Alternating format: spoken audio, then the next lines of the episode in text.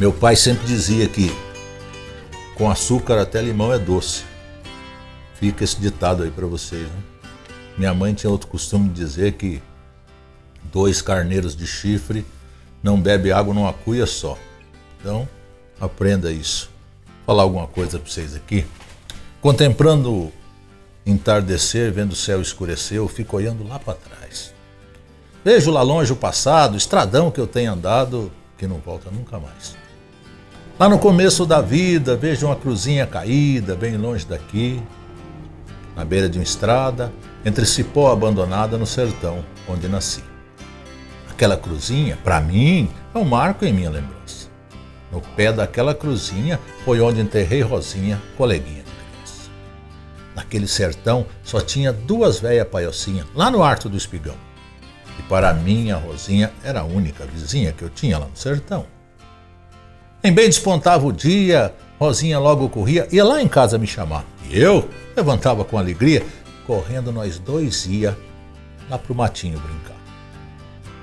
Nós dois formamos então um jardim, plantamos arruda, alecrim, tinha flor roxa, amarela. Mas cada flor que eu arrancava, correndo logo levava para enfeitar o cabelo dela. Um tronco de um velho ipê, juremos de se querer, até fizemos um siná. E quando nós dois crescesse, os nossos ombros lá batesse, nós havera de se casar. É, seu moço, se eu não me engano, quando eu já tinha por aí, eu acho que uns 10 anos, o pior aconteceu. Rosinha ficou doente, com uma febre, de repente, em poucas horas morreu. Seus olhos foram fechando, para mim ela falava variando: Não chora, eu vou passear. Mas foi tão comprido esse passeio, eu espero até hoje, ela nunca mais veio. Nunca mais tornou voltar.